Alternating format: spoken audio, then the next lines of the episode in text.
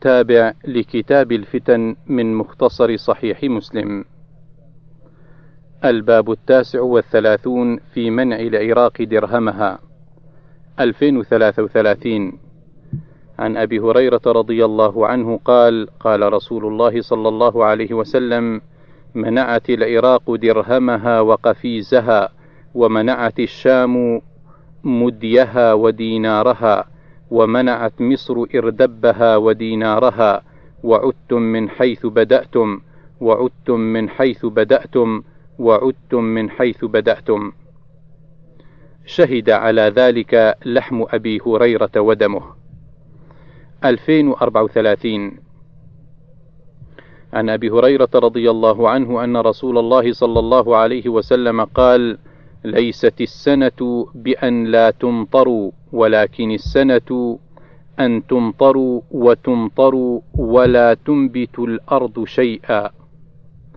الباب الأربعون. في رفع الأمانة والإيمان من القلوب.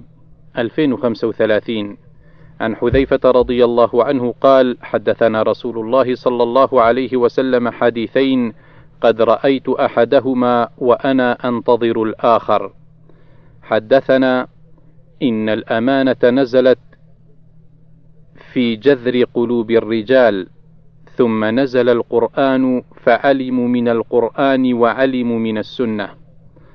ثم حدثنا عن رفع الأمانة قال ينام الرجل النومة فتقبض الأمانة من قلبه فيظل أثرها مثل الوقت ثم ينام النومة فتقبض الأمانة من قلبه فيظل أثرها مثل أثر المجل.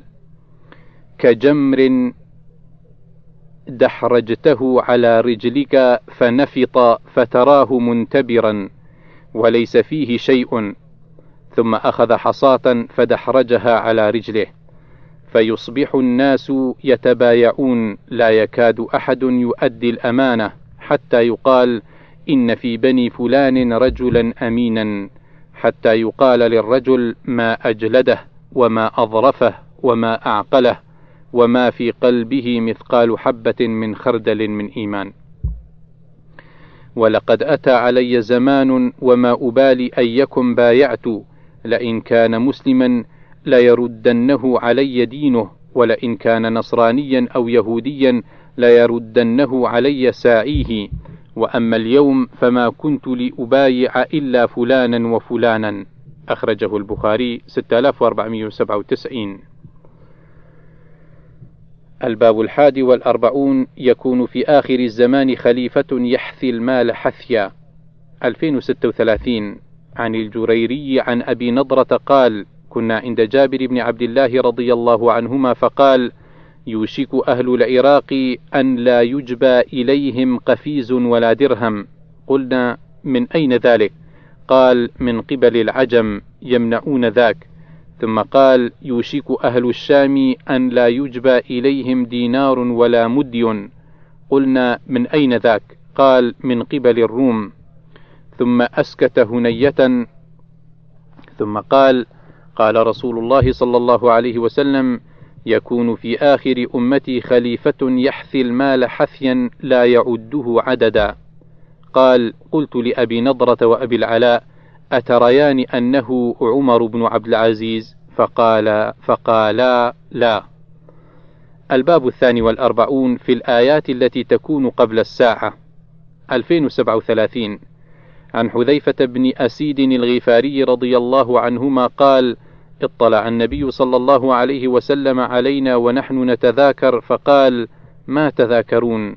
قالوا نذكر الساعة. قال إنها لن تقوم حتى تروا قبلها عشر آيات. فذكر الدخان والدجال والدابة وطلوع الشمس من مغربها ونزول عيسى بن مريم صلى الله عليه وسلم ويأجوج ومأجوج وثلاثة خسوف. خسف بالمشرق وخسف بالمغرب وخسف بجزيرة العرب وآخر ذلك نار تخرج من اليمن تطرد الناس إلى محشرهم. الباب الثالث والأربعون بادروا بالأعمال فتنا كقطع الليل المظلم 2038 عن أبي هريرة رضي الله عنه أن رسول الله صلى الله عليه وسلم قال بادروا بالأعمال فتنا كقطع الليل المظلم يصبح الرجل مؤمنا ويمسي كافرا ويمسي مؤمنا ويصبح كافرا يبيع دينه بعرض من الدنيا. الباب الرابع والأربعون بادروا بالأعمال ستة. 2039 عن أبي هريرة رضي الله عنه عن النبي صلى الله عليه وسلم قال بادروا بالأعمال ستا الدجال والدخان ودابة الأرض وطلوع الشمس من مغربها وأمر العامة وخوي وخويصة أحدكم. الباب الخامس والأربعون العبادة في الهرج 2040 عن معقل بن يسار رضي الله عنه أن رسول الله صلى الله عليه وسلم قال: العبادة في الهرج كهجرة إلي. الباب السادس والأربعون في قصة ابن صياد. 2041 عن أبي سعيد الخدري رضي الله عنه قال: خرجنا حجاجا أو عمارا ومعنا ابن صائد. قال: فنزلنا منزلا فتفرق الناس وبقيت أنا وهو فاستوحشت منه وحشة شديدة مما يقال عليه. قال وجاء بمتاعه فوضعه مع متاعي فقلت إن الحر شديد فلو وضعته تحت تلك الشجرة. قال ففعل. قال فرفعت لنا غنم فانطلق فجاء بعس فقال اشرب أبا سعيد. فقلت إن الحر شديد واللبن حار ما بي إلا أني أكره أن أشرب عن يده أو قال آخذ عن يده. فقال أبا سعيد لقد هممت أن آخذ حبلا فأعلقه بشجرة ثم أختنق مما يقول لي الناس. يا أبا سعيد من خفي عليه حديث رسول الله صلى الله عليه وسلم ما خفي عليكم معشر الأنصار. ألست من أعلم الناس بحديث رسول الله صلى الله عليه وسلم؟ أليس قد قال رسول الله صلى الله عليه وسلم هو كافر وأنا مسلم؟ أوليس قد قال رسول الله صلى الله عليه وسلم هو عقيم لا يولد له وقد تركت ولدي بالمدينة؟ أوليس قد قال رسول الله صلى الله عليه وسلم لا يدخل المدينة ولا مكة؟ وقد أقبلت من المدينة وأنا أريد مكة. قال أبو سعيد الخدري حتى كدت أن أعذره. ثم قال أما والله إني لأعرفه وأعرف مولده وأين هو الآن؟ قال قلت له تبا لك سائر اليوم. 2042 عن أبي سعيد رضي الله عنه أن ابن صياد سأل النبي صلى الله عليه وسلم عن تربة الجنة فقال درمكة بيضاء مسك خالص. 2043 عن محمد بن المنكدر قال رأيت جابر بن عبد الله يحلف بالله أن ابن صائد الدجال. فقلت أتحلف بالله؟ قال إني سمعت عمر رضي الله عنه يحلف على ذلك عند النبي صلى الله عليه وسلم فلم ينكره النبي صلى الله عليه وسلم. أخرجه البخاري 7355 2044 عن عبد الله بن عمر أن عمر بن الخطاب رضي الله عنهما انطلق مع رسول الله صلى الله عليه وسلم في رهط قبل ابن صياد حتى وجده يلعب مع الصبيان عند أطم بني مغالة وقد قارب ابن صياد يومئذ الحلم فلم يشعر حتى ضرب رسول الله صلى الله عليه وسلم ظهره بيده ثم قال رسول الله صلى الله عليه وسلم لابن صياد أتشهد أني رسول الله؟ فنظر إليه ابن صياد فقال أشهد أنك رسول الأميين. فقال ابن صياد لرسول الله صلى الله عليه وسلم أتشهد أني رسول الله؟ فرفضه رسول الله صلى الله عليه وسلم وقال آمنت بالله وبرسوله. ثم قال له رسول الله صلى الله عليه وسلم ماذا ترى؟ قال ابن صياد يأتيني صادق وكاذب. فقال له رسول الله صلى الله عليه وسلم خلط عليك الأمر. ثم قال له رسول الله صلى الله عليه وسلم إني قد خبأت لك خبيئا. فقال ابن صياد هو الدخ. فقال له رسول الله صلى الله عليه وسلم اخسأ فلن تعدو قدرك. فقال عمر بن الخطاب ذرني يا رسول الله أضرب عنقه. فقال له رسول الله صلى الله عليه وسلم إن يكنه فلن تسلط عليه وإن لم يكنه فلا خير لك في قتله. وقال سالم بن عبد الله سمعت عبد الله بن عمر يقول انطلق بعد ذلك رسول الله صلى الله عليه وسلم وأبي بن كعب الأنصاري إلى النخل التي فيها ابن صياد حتى إذا دخل رسول الله صلى الله عليه وسلم النخل طفق يتقي بجذوع النخل وهو يختل أن يسمع من ابن صياد شيئا قبل أن يراه ابن صياد. فرآه رسول الله صلى الله عليه وسلم وهو مضطجع على فراش في قطيفة له فيها زمزمة. فرأت أم ابن صياد رسول الله صلى الله عليه وسلم وهو يتقي بجذوع النخل. فقالت لابن صياد يا صافي وهو اسم ابن صياد. هذا محمد. فثار ابن صياد فقال رسول الله صلى الله عليه وسلم لو تركته بين قال سالم قال عبد الله بن عمر فقام رسول الله صلى الله عليه وسلم في الناس فأثنى على الله بما هو له أهل ثم ذكر الدجال فقال إني لأنذركموه ما من نبي إلا وقد أنذره قومه. لقد أنذره نوح قومه ولكن أقول لكم فيه قولا لم يقله نبي لقومه. تعلموا أنه أعور وأن الله تبارك وتعالى ليس بأعور. قال ابن شهاب وأخبرني عمر بن ثابت الأنصاري أنه أخبره بعض أصحاب رسول الله صلى الله عليه وسلم أن رسول الله صلى الله عليه وسلم قال يوم حذر الناس الدجال إنه مكتوب بين عينيه كافر يقرأه من كره عمله أو يقرأه كل مؤمن. وقال تعلموا أنه لن يرى أحد منكم ربه عز وجل حتى يموت. أخرجه البخاري 1354 2045 عن ابن عون عن نافع قال كان نافع يقول ابن صياد. قال قال ابن عمر لقيته مرتين. قال فلقيته فقلت لبعضهم هل تحدثون أنه هو؟ قال لا والله.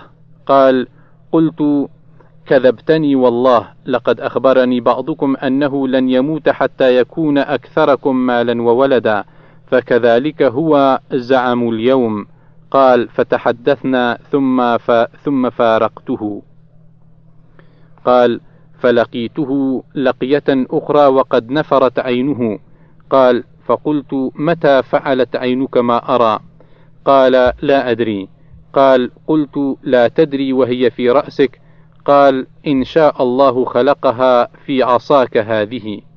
قال فنخر كأشد نخير حمار سمعت. قال فزعم بعض أصحابي أني ضربته بعصا كانت معي حتى تكسرت وأنا والله فما شعرت. قال وجاء حتى دخل على أم المؤمنين فحدثها فقالت ما تريد إليه؟ ألم تعلم أنه قد قال إن أول ما يبعثه على الناس غضب يغضبه؟ 2046 عن حذيفة رضي الله عنه قال قال رسول الله صلى الله عليه وسلم لأنا أعلم بما مع الدجال منه معه نهران يجريان أحدهما رأي العين ماء أبيض والآخر رأي العين نار تأجج. فإما أدركه أحد فليأتي النهر الذي يراه نارا وليغمض ثم ليطأطئ رأسه فيشرب منه فإنه ماء بارد. وإن الدجال ممسوح العين عليها ظفرة غليظة مكتوب بين عينيه كافر يقرأه كل مؤمن كاتب وغير كاتب. أخرجه البخاري 3450 2047 عن حذيفة رضي الله عنه قال قال رسول الله صلى الله عليه وسلم الدجال أعور العين اليسرى جفال الشعر معه جنة ونار فناره جنة وجنته نار.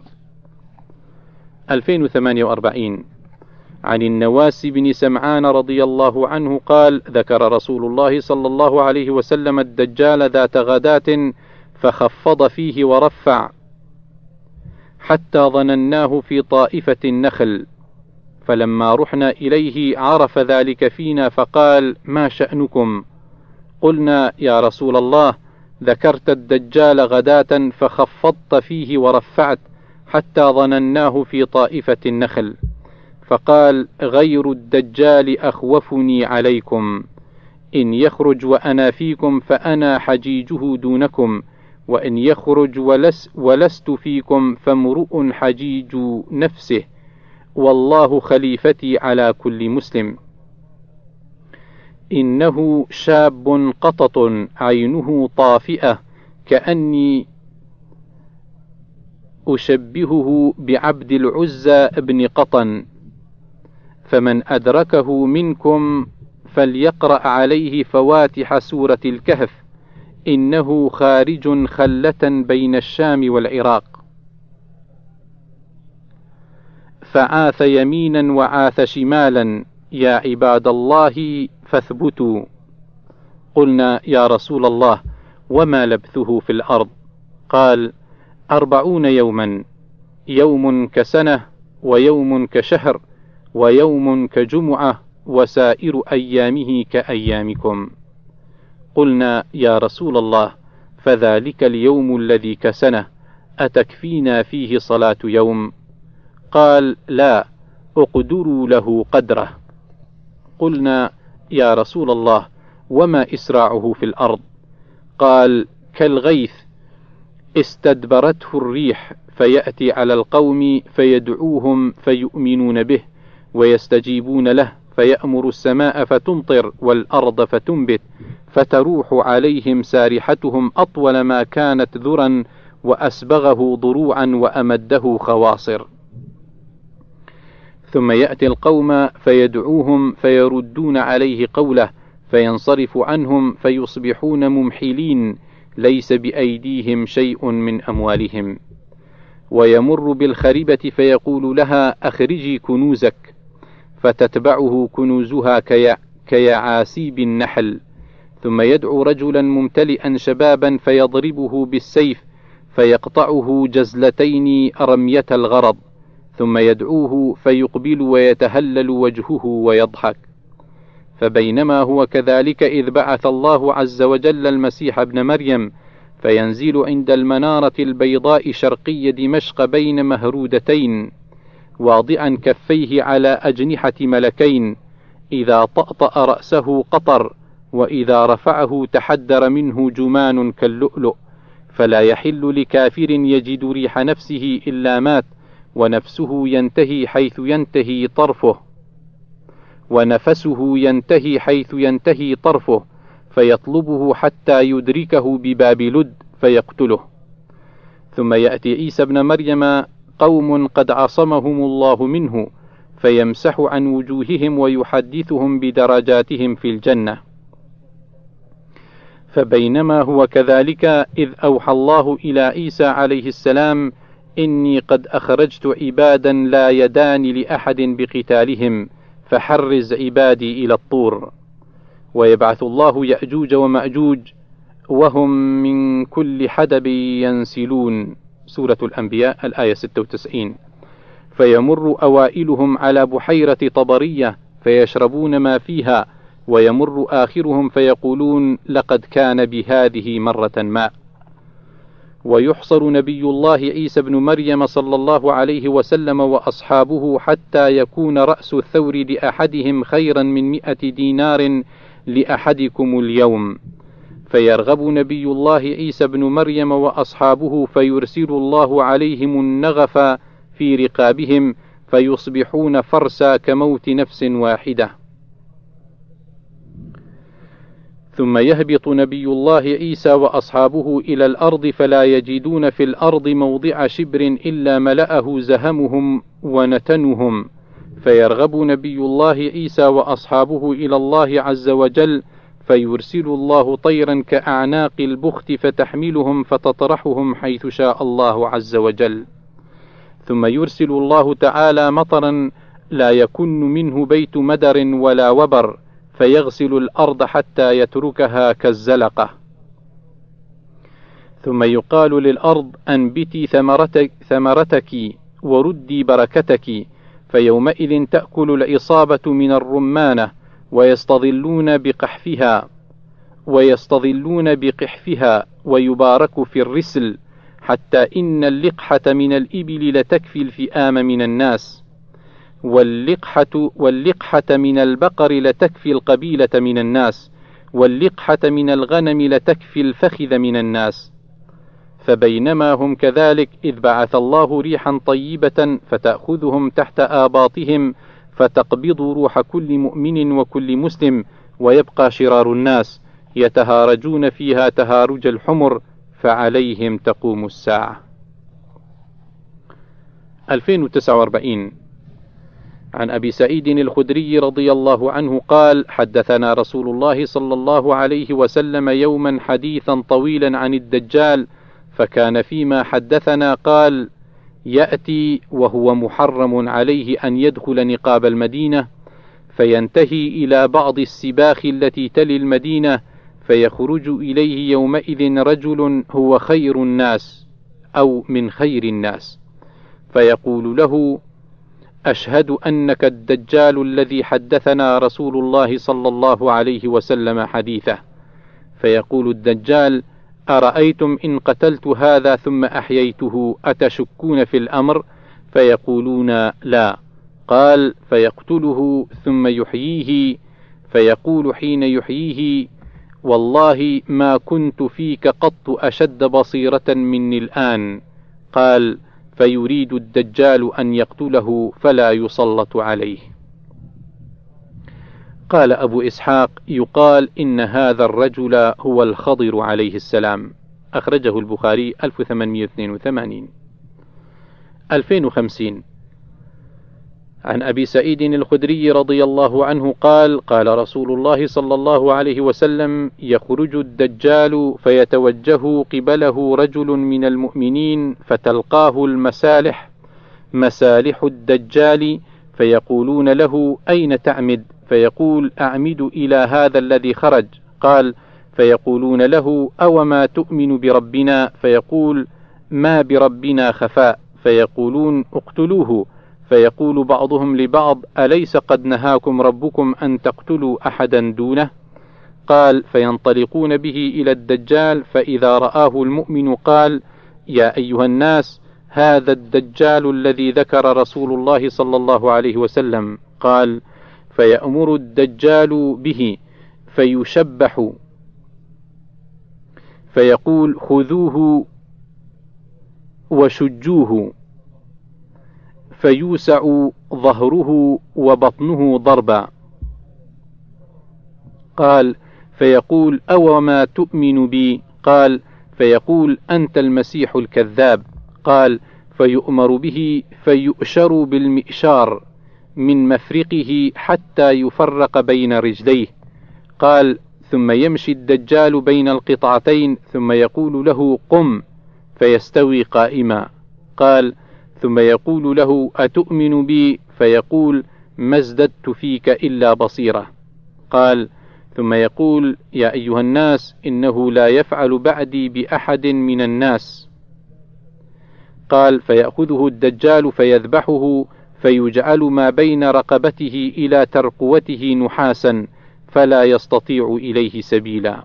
قال فيأخذ بيديه ورجليه فيقذف به فيحسب الناس أنما قذفه إلى النار وإنما ألقي في الجنة. فقال رسول الله صلى الله عليه وسلم هذا أعظم الناس شهادة عند رب العالمين. 2051 عن المغيرة بن شعبة رضي الله عنه قال: ما سأل أحد النبي صلى الله عليه وسلم عن الدجال أكثر مما سألت. قال: وما ينصبك منه إنه لا يضرك. قال: قلت يا رسول الله إنهم يقولون إن معه الطعام والأنهار. قال: هو أهون على الله من ذلك. أخرجه البخاري 7122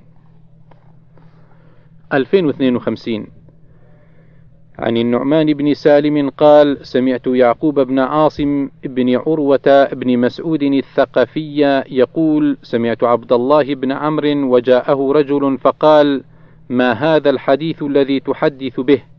تقول إن الساعة تقوم إلى كذا وكذا فقال سبحان الله أو لا إله إلا الله أو كلمة نحوهما. لقد هممت أن لا أحدث أحدا شيئا أبدا. إنما قلت إنكم سترون بعد قليل أمرا عظيما. يحرق البيت ويكون ويكون.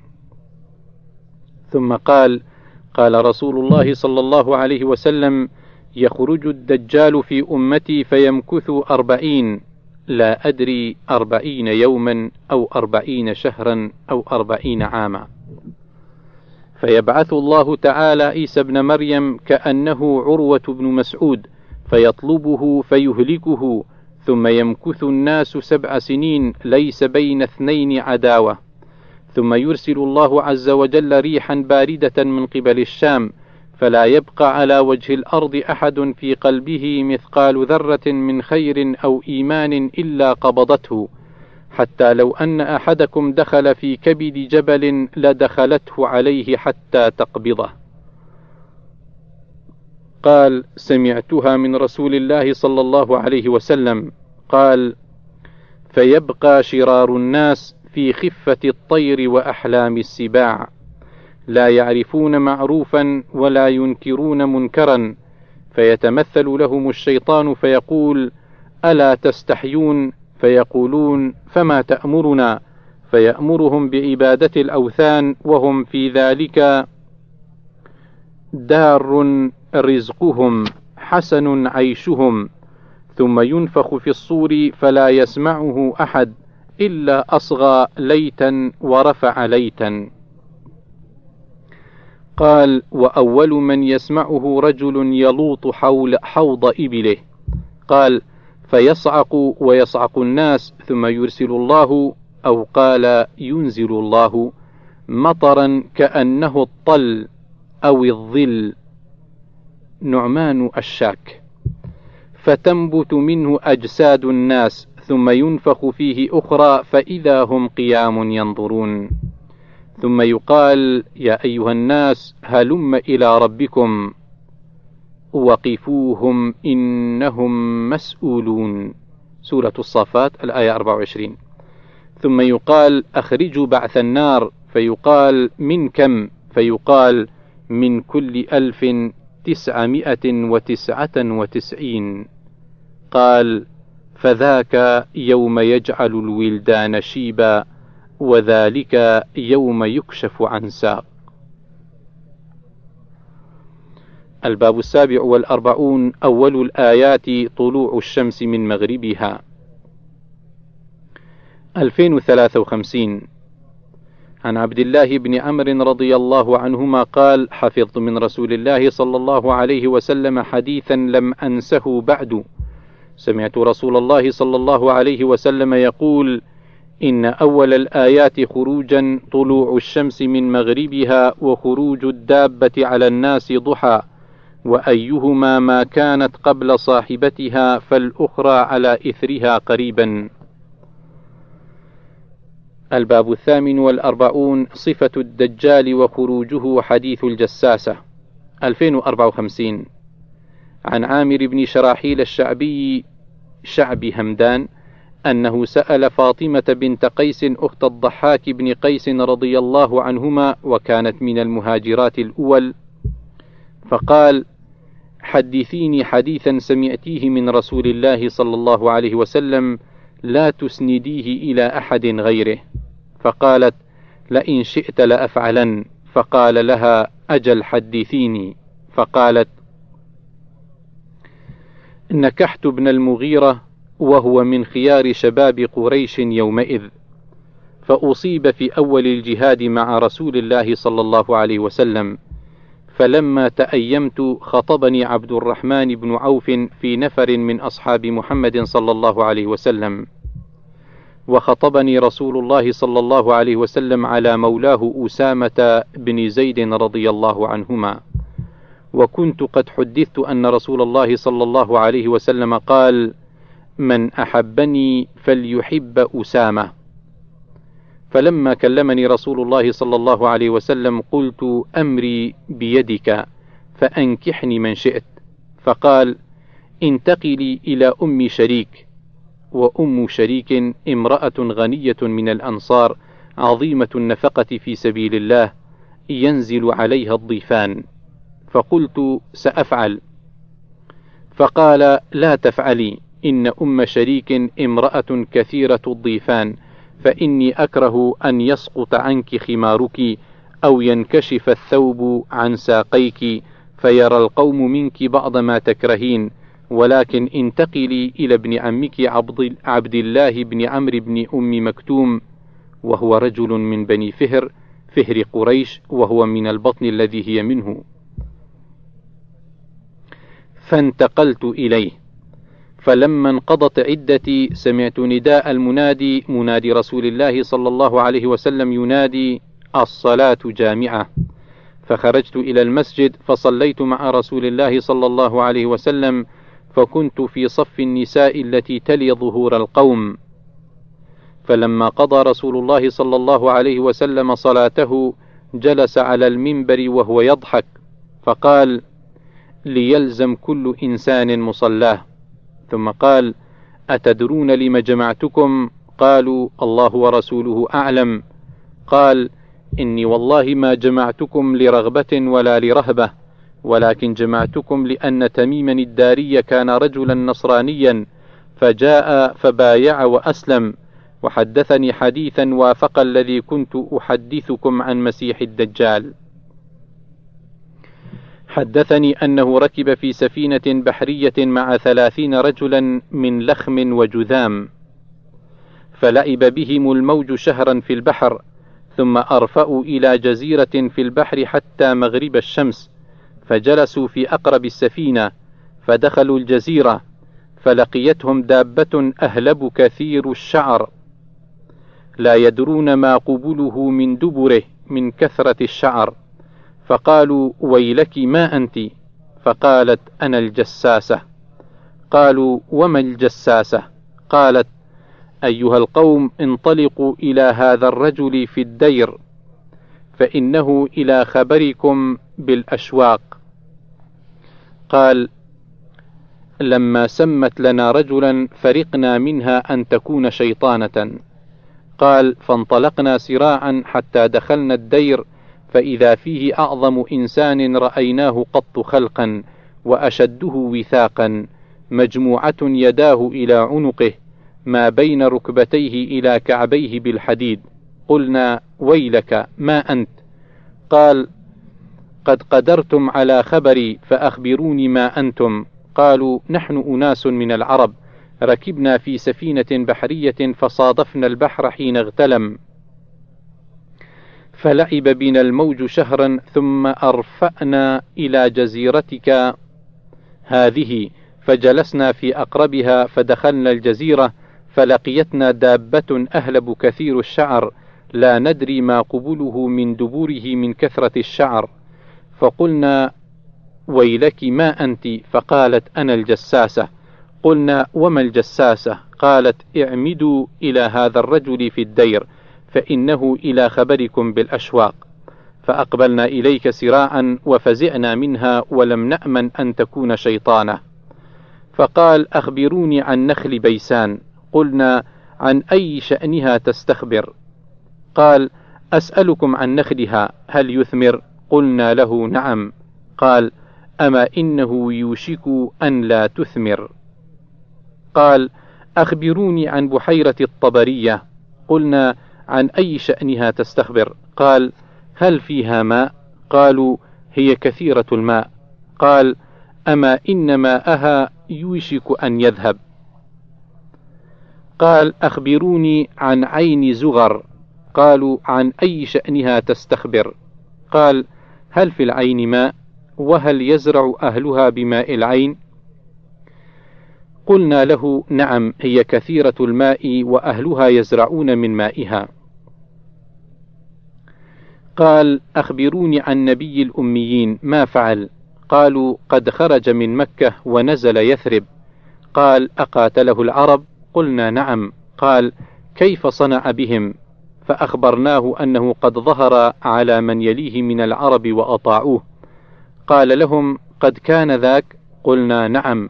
قال أما إن ذاك خير لهم أن يطيعوه وإني مخبركم عني.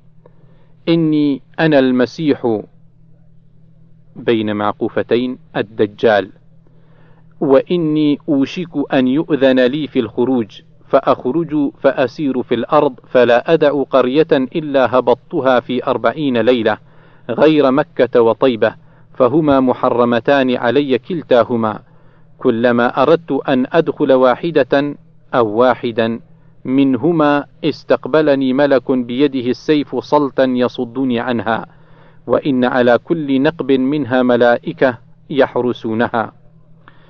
قالت قال رسول الله صلى الله عليه وسلم وطعن بمخصرته في المنبر هذه طيبة هذه طيبة هذه طيبة يعني المدينة. ألا هل كنت حدثتكم ذلك؟ فقال الناس نعم.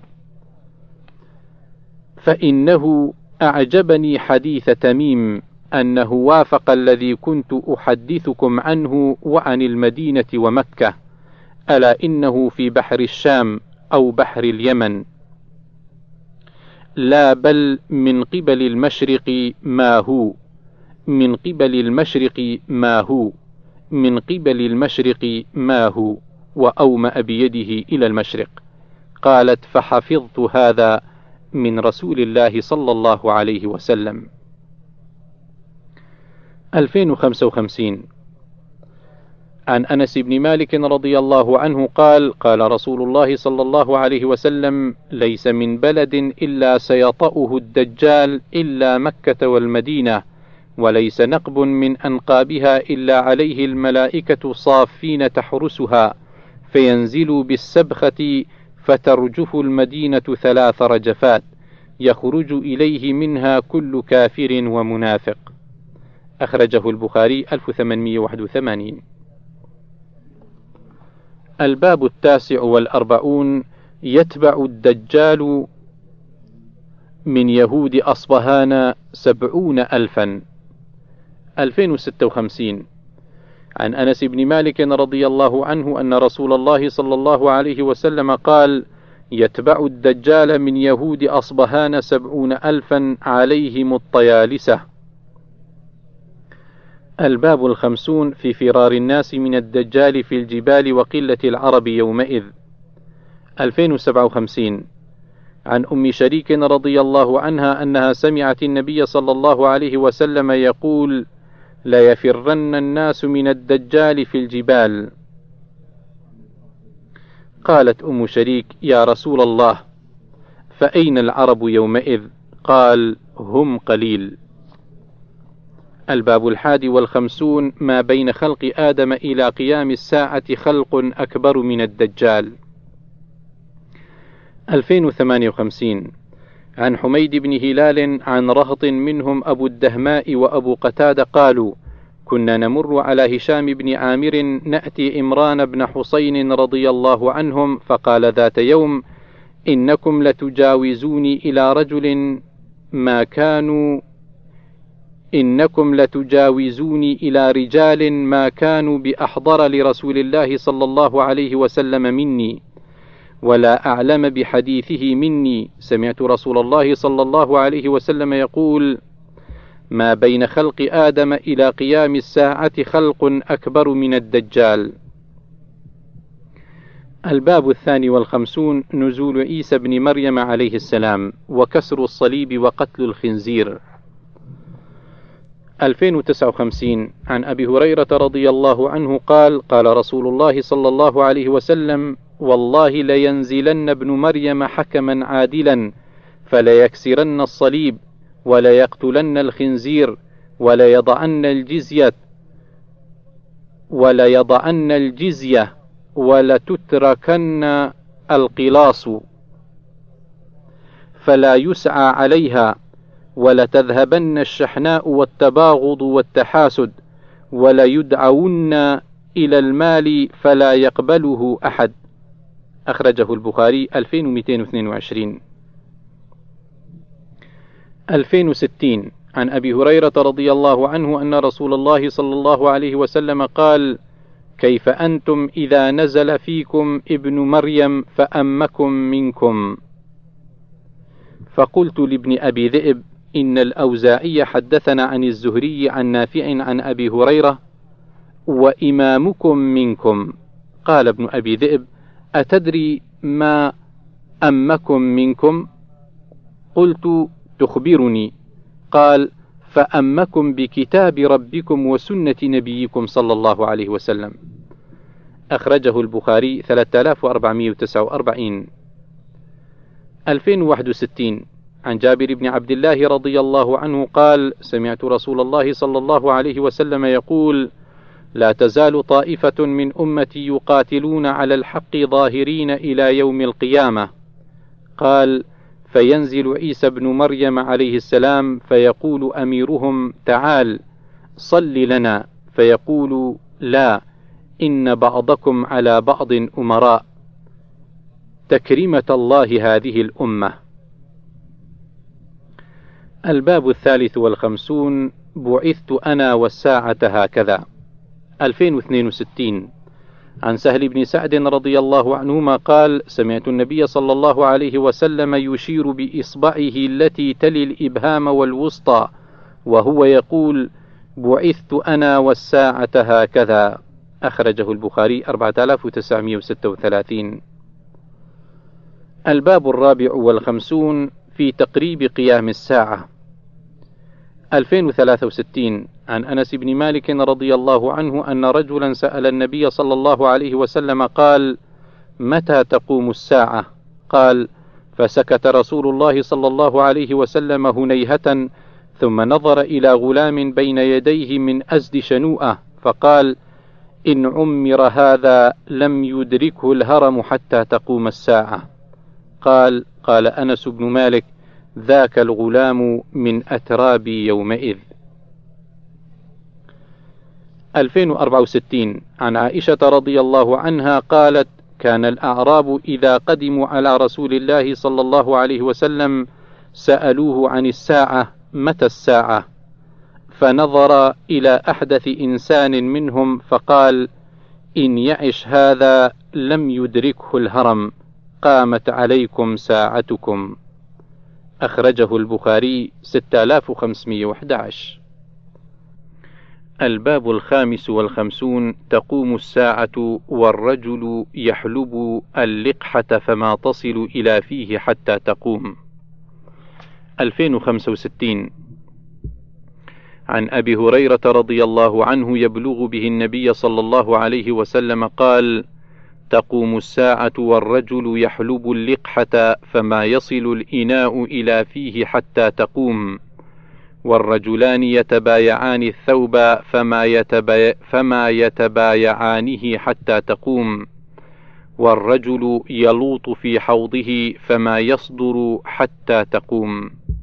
أخرجه البخاري 6506 الباب السادس والخمسون.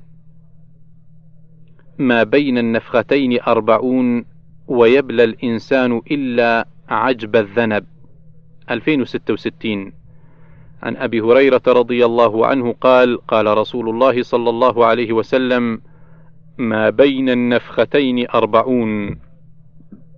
قالوا يا أبا هريرة أربعون يوما. قال أبيت. قالوا أربعون شهرا. قال أبيت. قالوا أربعون سنة. قال أبيت. قال ثم ينزل الله من السماء ماء فينبتون كما ينبت البقل. قال وليس من الإنسان شيء إلا يبلى إلا عظما واحدا وهو عجب الذنب ومنه يركب الخلق يوم القيامة. أخرجه البخاري 4814 الباب السابع والخمسون أضر فتنة الرجال النساء. 2067 عن أسامة بن زيد بن حارثة وسعيد بن زيد بن عمرو بن نفيل رضي الله عنهم أنهما حدثا عن رسول الله صلى الله عليه وسلم أنه قال: ما تركت بعدي في الناس فتنة أضر على الرجال من النساء. أخرجه البخاري 5096 الباب الثامن والخمسون التحذير من فتنة النساء. 2068 عن أبي سعيد الخدري رضي الله عنه عن النبي صلى الله عليه وسلم قال: إن الدنيا حلوة خضرة، وإن الله مستخلفكم فيها فينظر كيف تعملون، فاتقوا الدنيا واتقوا النساء، فإن أول فتنة بني إسرائيل كانت في النساء.